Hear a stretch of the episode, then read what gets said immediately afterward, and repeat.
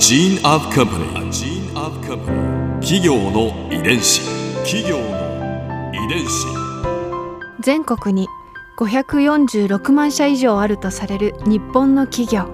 その企業の数だけ理念があり使命があり人間ドラマがあります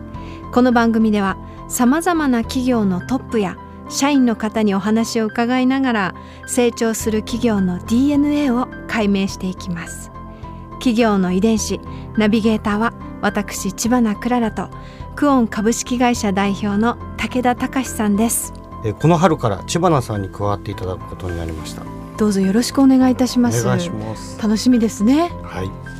さあ今日は大和リース株式会社代表取締役社長森田俊作さんをお迎えしております。よろしくお願いいたします。よろしくお願いしますまずですね大和リースは、えー、大和ハウスグループの一員として1959年に創業されました、えー、来年の6月でなんと創業60周年ということですが、うん、まずは大和リースの事業内容を伺えますでしょうか。えー、大和リスの事業は4つの事業部があるんですけども1つ目は、えー、昔でいう現場事務所とか仮設教室とか、えー、そういうものから応急仮設住宅それから発展していって、えー、PFI 事業 PPP 事業、まあ、これ単純に言いますと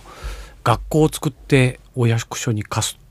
そういった事業なんですけども、うん、そういうことをやってる事業部が一つ、はい、それから商業施設複合商業施設を作ってお貸ししてる事業部流通建築リース事業部これが2つ目、うん、えー、3つ目のとこが LS リーシングソリューション、えー、こういう名詞で車とか機器ロボットを貸してる事業部が1つ。で4つ目が環境緑化事業部。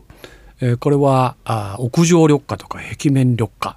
それから再生エネルギーをやっている事業、うんうん、まあ、そういった4つの事業部で構成しています。なるほど親会社が大和ハウスでいらっしゃいますね、はい、その創業のきっかけはどういったところだったんでしょうか？えっと実は大和ハウスができて、えー、4年後に、えー、当社ができたんですけども、えー、今グループでも200社以上の会社があるんですけどもその中で唯一の兄弟会社って言われてるのは大和リースです。で、えー、最初は、えー、創業の時は大和交渉って言いました。はい、それは資材の会社で、えー、大和ハウスに資材を卸してた。うん、それから、えー、創業してから約10年が経ちまして、えー、現場事務所を大和ハウスから買ってそれを貸すという事業を始めてこれはいいぞっていうことになりましてそれをやりだしまして大体10年で売上が14倍20年で100倍になりました。で建物をその時に貸すっていうのを始めたのは当社が一番日本では最初だと思います。企業。の遺伝子。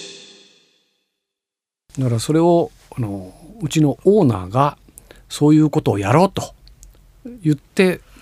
作った会社が当社ともう一つ当社の4年後にできた大和団地っていうのがありますけど、うん、その会社これはあの宅地造成の会社だったんですけど大和ス工業と大和リースと大和団地だけが、まあ、私どもの創業者石橋のもが作った会社。だから唯一の兄弟会社っていうのは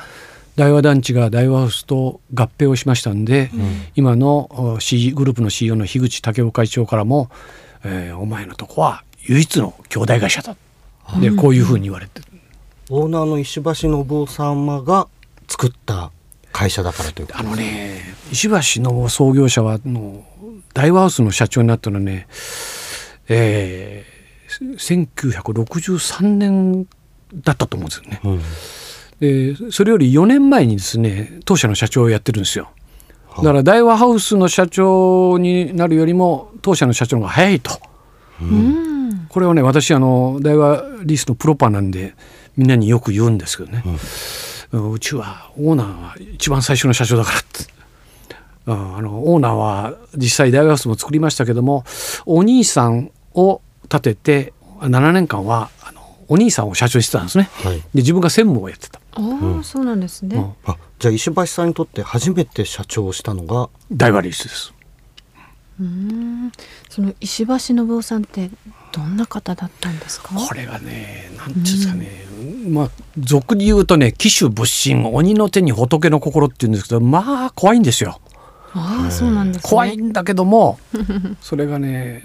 ニコッとして褒めてくると、これがね、すごく嬉しい。ああ、うんだから厳しいことを言うんだけどもあったかみがあるでそういう人はね,、まあね、最近なかなかねあの少なくなりましたけども、えーそこがあるだから褒めてもらえるのが嬉しい、あうん。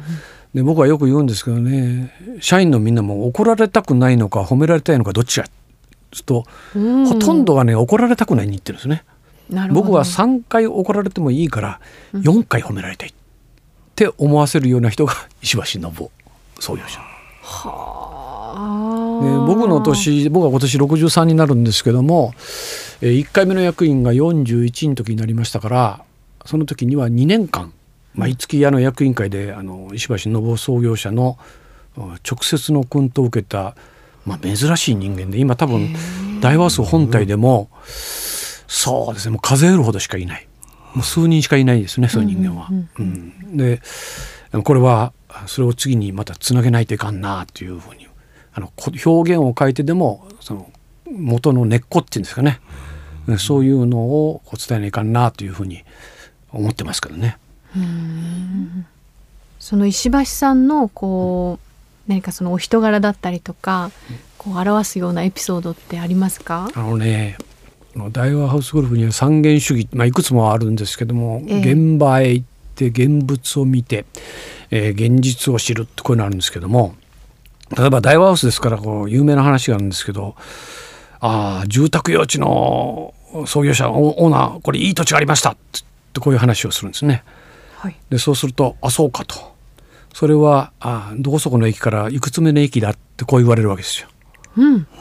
ところがそれを報告しに行ってるう役員はあの車で役員車で行ってますから。それ分かんないですね。ええええでそしたらもうアウトですね。あ。あだからそういうことからものを見る人、うん、で嘘は大っ嫌いですね。ここでクララズビューポイント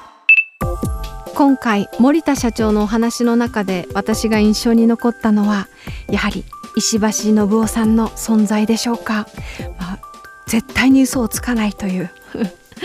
今の森田社長を形作った存在と言っても過言ではないかもしれません。企業遺伝子。